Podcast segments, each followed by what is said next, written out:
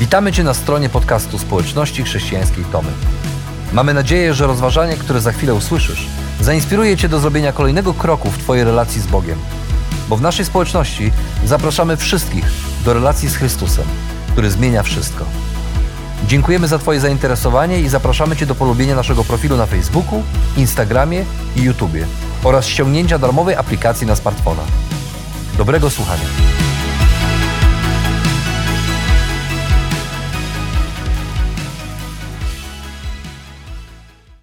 Żyjemy w naprawdę interesującym świecie. Świecie, w którym postęp technologiczny ostatnich dekad umożliwił nam dokonywanie rzeczy, o których by nam się jeszcze kiedyś w ogóle nie śniło. Bo na przykład jesteśmy w stanie sprawić, by ciąża, która z jakiegoś powodu do tej pory była niemożliwa, to żeby teraz stała się faktem. Możemy również dokonywać skomplikowanych operacji na sercu dziecka, które się jeszcze nie urodziło, dając mu tym samym szansę nie tylko na to, aby to dziecko przeżyło, ale żeby potem miało jeszcze długie, spokojne życie. Ale to też są czasy, w których tak naprawdę możemy cieszyć się z bardziej błahych rzeczy. No bo jak tu nie cieszyć się z tego, że możemy wybierać między kuchnią włoską, chińską, turecką, nie opuszczając tak naprawdę przy tym stolika tej samej restauracji. Co więcej, po tak dobrym, obfitym posiłku możemy tak naprawdę skusić się na to, aby zjeść taką jeszcze ciepłą szarlotkę, albo brownie, albo wyborny deser tiramisu. Przyznacie to. Żyjemy naprawdę w ciekawych czasach. Co więcej, żyje nam się naprawdę bardzo dobrze w tej Europie. Czyż nie? Lecz mimo wszystko interesujący wydaje się być fakt, że pomimo tego, że jeszcze nigdy nie żyło nam się tak dobrze jak w obecnym wieku, to mimo to ciągle za czymś tęsknimy. A ta tęsknota bez przerwy wyrażana jest w towarzyszącej nam literaturze i ekranizacjach, w książkach i filmach, które ciągle bez przerwy opowiadają nam o jakichś superbohaterach i świecie, który ratują. Czy to nie jest ciekawe? Że nigdy nie żyło nam się tak dobrze jak dziś, a mimo to gdzieś podświadomie wiemy, że wszyscy czujemy tęsknotę za tym, aby zostać uratowanymi. Czy to nie interesujące, że mijają stulecia, ba, nawet tysiąclecia, a ludzka literatura ciągle wyraża w kółko tą samą tęsknotę za zapowiadanym wybrańcem, za kimś wyjątkowym, kto będzie w stanie poukładać ten świat raz na zawsze. Żyjemy w naprawdę interesującym świecie. W świecie, w którym możemy mieć wszystko, a mimo to ciągle zacząć tęsknić. Tęsknimy za tym, czego żadna technologia i żaden dobrobyt nie są w stanie nam dać. Ponieważ tęsknimy za akceptacją. Tęsknimy za naprawdę bliskimi relacjami. Niektórzy z nas tęsknią za pokojem.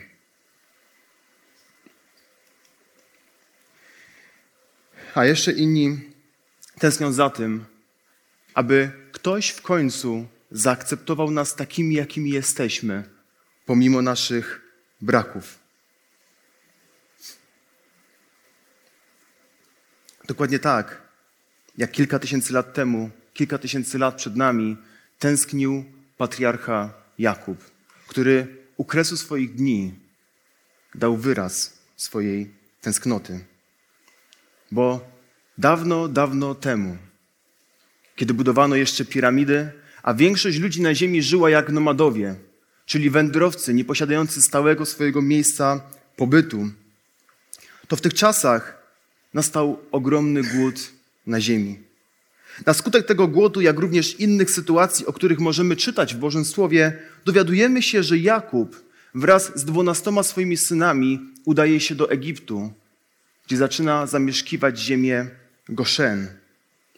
Jeden z jego najmłodszych synów, Józef, zostaje wybrany namiestnikiem Egiptu, co w praktyce oznaczało to, że był praktycznie drugi po faraonie. Dzięki temu Jakub oraz jego rodzinie to im niczego nie brakowało. Mieli pastwiska, na których mogli wypasać swoje owce i bydło. Nie brakowało im pszenicy, nie brakowało im chleba, nie brakowało im wina. Ha, a co więcej, cieszyli się przychylnością samego faraona.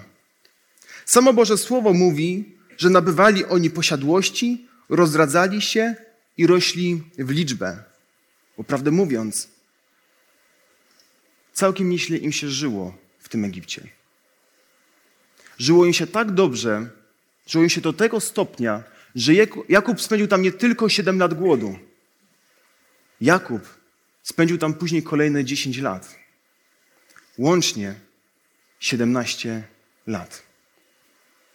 17 lat z dala od ziemi jego ojców. Od ziemi, którą Bóg obiecał jemu i jego potomstwu. I na tle tych wydarzeń dowiadujemy się, że Jakub jest już tak stary, że praktycznie jest bliski śmierci. Dlatego Jakub robi to, co każdy dobry ojciec w tamtym czasie zrobiłby dla swoich dzieci. To znaczy gromadzi wszystkich swoich synów, aby przekazać im patriarchalne błogosławieństwo. I było to błogosławieństwo, które ojciec kierował do swoich dzieci w dniu swojej śmierci. I zazwyczaj każde z takich błogosławieństw odnosiło się do konkretnego syna i ewentualnie jego najbliższego potomstwa. To trochę tak jak u nas, kiedy mamy święta Bożego Narodzenia i składamy sobie życzenia. Kiedy łamiemy się opłatkiem i życzymy sobie zdrowia, zdrowia, jeszcze raz zdrowia, szczęścia, pomyślności. I czasami dodajemy jeszcze tak, no i pociechy z dzieci. I prawdę mówiąc, gdy tak niektórzy by się przyjrzeli nam z boku, to okazałoby się, że też same życzenia mamy dla naprawdę dużej grupy ludzi. No bo co tu nowego wymyślić? Ale prawda też jest taka, że w naszym życiu są też takie wyjątkowe osoby. Osoby, dla których mamy specjalne życzenia. Bo na przykład komuś życzymy tego, aby odniósł sukces w zawodzie, który prowadzi. Jeszcze innej osobie życzymy to, aby udało jej się w tej roku tak naprawdę rzucić palenie. A komuś, kto ciągle poszukuje miłości, życzymy tego, aby w końcu odnalazł miłość swojego życia. Jak sama nazwa wskazuje, to są rzeczy, które tak naprawdę życzymy komuś, aby stało się to prawdą w jego życiu. I wiecie, podobnie było z błogosławieństwami, które Jakub kierował do swoich synów. Z jednej strony to były właśnie takie życzenia, których spełnienia się w ich życiu bardzo pragnął.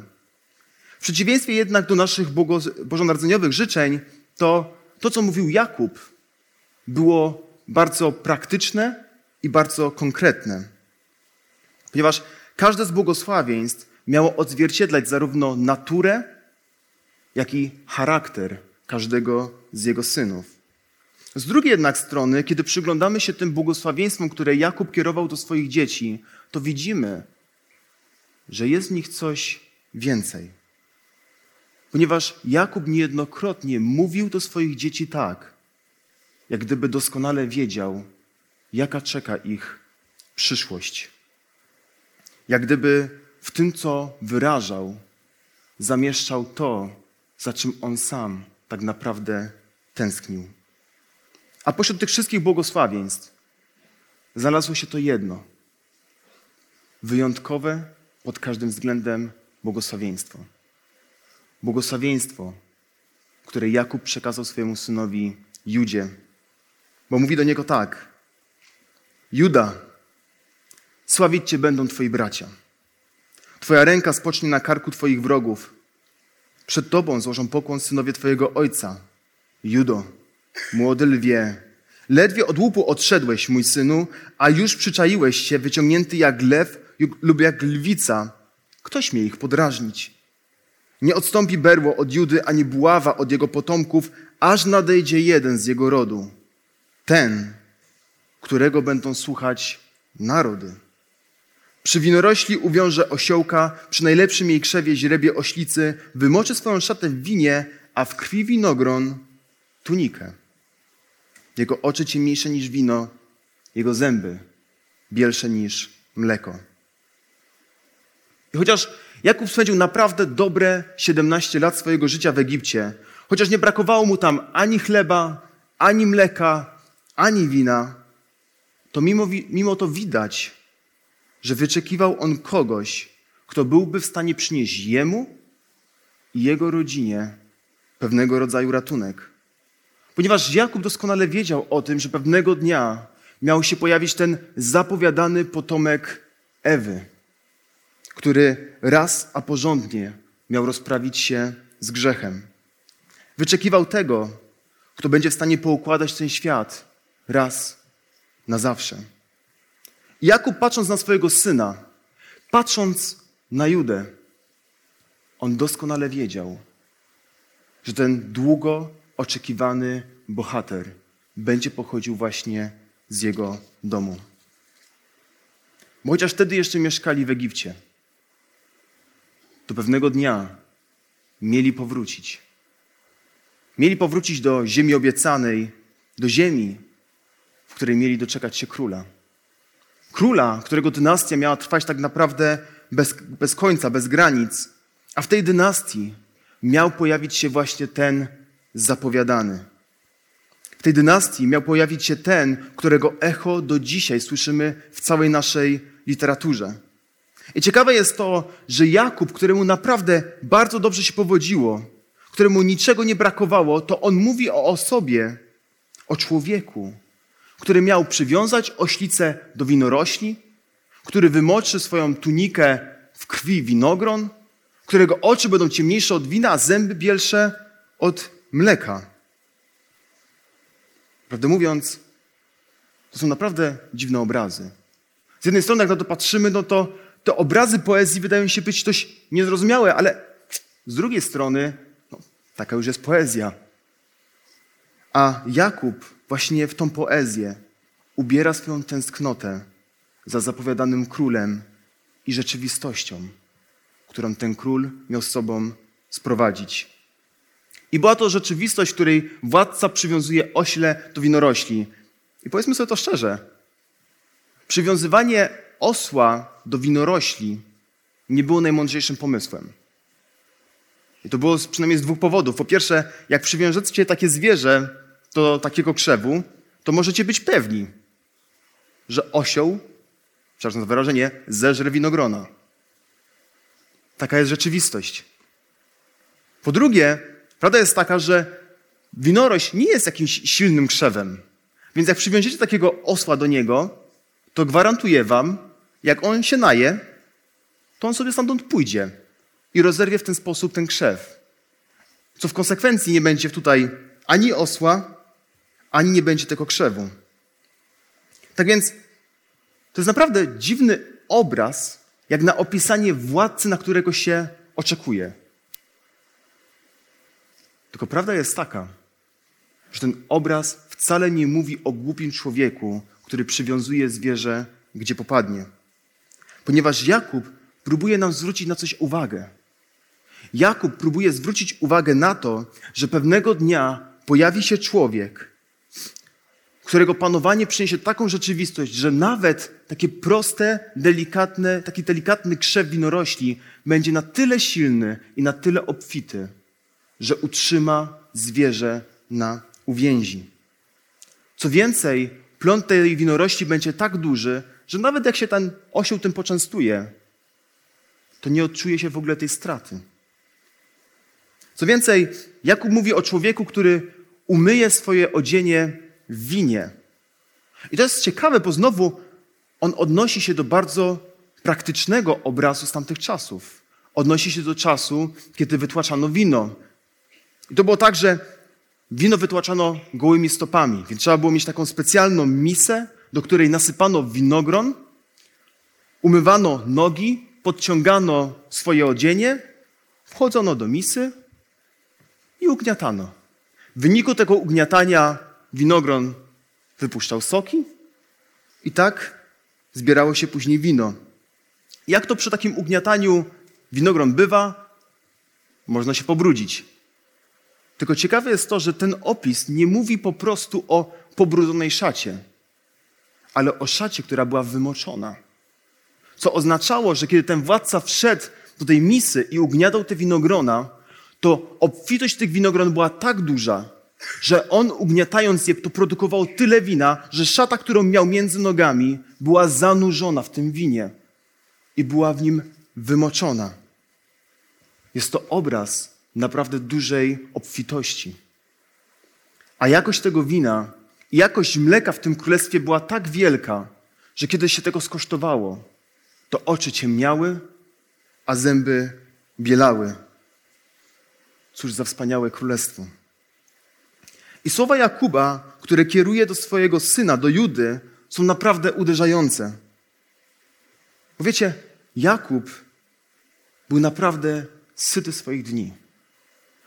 Jemu i jego synom niczego w Egipcie nie brakowało. W tym Egipcie, w którym mieli naprawdę bardzo duży dobrobyt.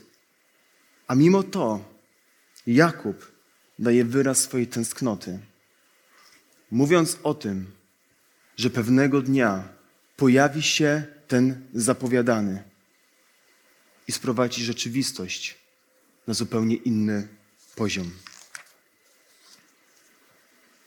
Prawdę mówiąc, tutaj wcale nie chodzi o tego osła, ani o te winogrona, mleko czy wino. Owszem, one są obrazem pewnej obfitości, pewnego dobrobytu, który miał przynieść ten zapowiadany władca. Tylko powiedzcie mi, jakiego dobrobytu się spodziewamy, skoro już wszystko mamy? O jakim dobrobycie mówimy? Może ten obraz osła, mleka, wina mówi o czymś więcej niż moralnym, niż materialnym dobrobycie. Może to obrazy, które na przestrzeni tych wszystkich wieków były w różny sposób nazywane przez wszystkich naszych pisarzy, ponieważ niektórzy nazywali to nicią Ariadny, inni złotym gralem, jeszcze inni może kamieniami nieskończoności. Jak te obrazy, może one po prostu mówią jedno i to samo. Może te wszystkie obrazy są echem tego, co powiedział po prostu Jakub, echem jego tęsknoty. Może to jest właśnie wyraz tęsknoty za tym, aby pewnego dnia po prostu zostać uratowanymi. Bo może tak naprawdę wcale nie marzymy o materialnym dobrobycie. Ale może tak naprawdę każdy z nas marzy o tym, aby skosztować tych winogron, których nie da się stracić. Skosztować wina, po którym ciemnieją oczy. Wina, które będzie w stanie zmienić nas od środka. Może tak naprawdę wszystko to, czego pragniemy, to poznać tego, który jako jedyny w stanie jest zmienić naszą rzeczywistość. I może tak naprawdę te wszystkie obrazy mówią właśnie o tym. Tylko wypadałoby zadać szczere pytanie. Bo skoro wciąż jako ludzie zapisujemy ciągle tą samą tęsknotę na nowo i na nowo przez te tysiące lat, to czy w ogóle pojawił się ten zapowiadany król, na którego oczekiwał Jakub? Owszem, pojawił się. Z tym, że wcale niełatwo przyszło nam go rozpoznać, ponieważ przez całe jego życie to jego szaty nie były czerwone od winogron, a wręcz przeciwnie, były brudne od pyłu, ziemi i gliny. Nie wyglądał jak zapowiadany przez Jakuba król, ponieważ urodził się tak naprawdę w domu prostego cieśli. I pewnie nic by nie wskazywało na to, że jestem zapowiadanym, gdyby nie jedno proste wydarzenie. Gdyby nie wizyta na pewnym weselu. Weselu, podczas którego tak naprawdę zabrakło ważnego elementu. Bo kiedy wszyscy dobrze się bawili, kiedy orkiestra grała weselne pieśni, kiedy wszyscy nosili toas i zdrowie pana młodego, zdrowie pani młodej, to okazało się, że zabrakło wina. I ten prosty syn cieśli poprosił usługujących tam ludzi, aby zebrali specjalne dzbany i nalali do nich wody po same brzegi. I kiedy skończyli nalewać i przyszedł człowiek odpowiedzialny za uroczystość, zanurzył swój puchar w tych dzbanach, to okazało się, że już nigdy więcej nie było wody w, tym, w tych wszystkich dzbanach, ale wyborne wino. I ewangelista Jan, który był naocznym świadkiem tych wszystkich wydarzeń, odpodsumowuje to w prosty sposób. On pisze, że to, co się wtedy stało, pokazało, że ten prosty syn cieśli jest właśnie tym zapowiadanym królem. Ponieważ wino, którego mogli skosztować, było przedsmakiem rzeczywistości, którą on wprowadza. Że to właśnie on jest spełnieniem tej naszej wewnętrznej tęsknoty za tym, by zostać uratowanymi. A jego imię to Jezus, które dosłownie oznacza Jahwe jest ratunkiem. Jahwe zbawia. I tak, od tamtej chwili minęło już blisko dwa tysiące lat. W tym czasie napisaliśmy wiele książek, podań i legend. Doszliśmy do miejsca, gdzie postęp technologiczny umożliwił nam robienie rzeczy, o których nam się kiedyś nie śniło, a mimo to ciągle za czymś tęsknimy. Tęsknimy za doświadczeniem w pełni tego królestwa, które przyprowadził sam Jezus. Królestwa, w którym nie tylko nie zabraknie chleba, nie tylko nie zabraknie wina, nie tylko nie zabraknie mleka, ale królestwa, w którym nastanie nowa rzeczywistość. Rzeczywistość, w której ludzie w końcu będą mieć nowe serca. Rzeczywistość, gdzie w końcu doświadczymy akceptacji. Rzeczywistość, gdzie w końcu będziemy mieć bliskie relacje jeden z drugim. Rzeczywistość, gdzie w końcu doświadczymy pokoju.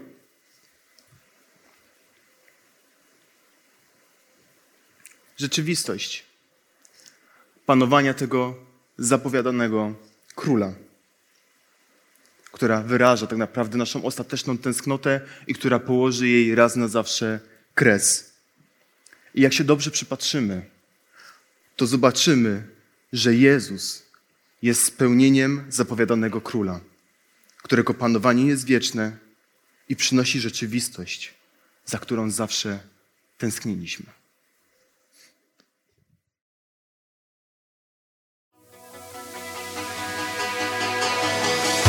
Jeszcze raz dziękujemy za wysłuchanie naszego rozważania. Jeżeli mieszkasz w okolicach Tomaszowa Mazowieckiego lub Łodzi, zapraszamy Cię do odwiedzenia nas na niedzielnym nabożeństwie. Więcej informacji znajdziesz na stronie schatomy.pl.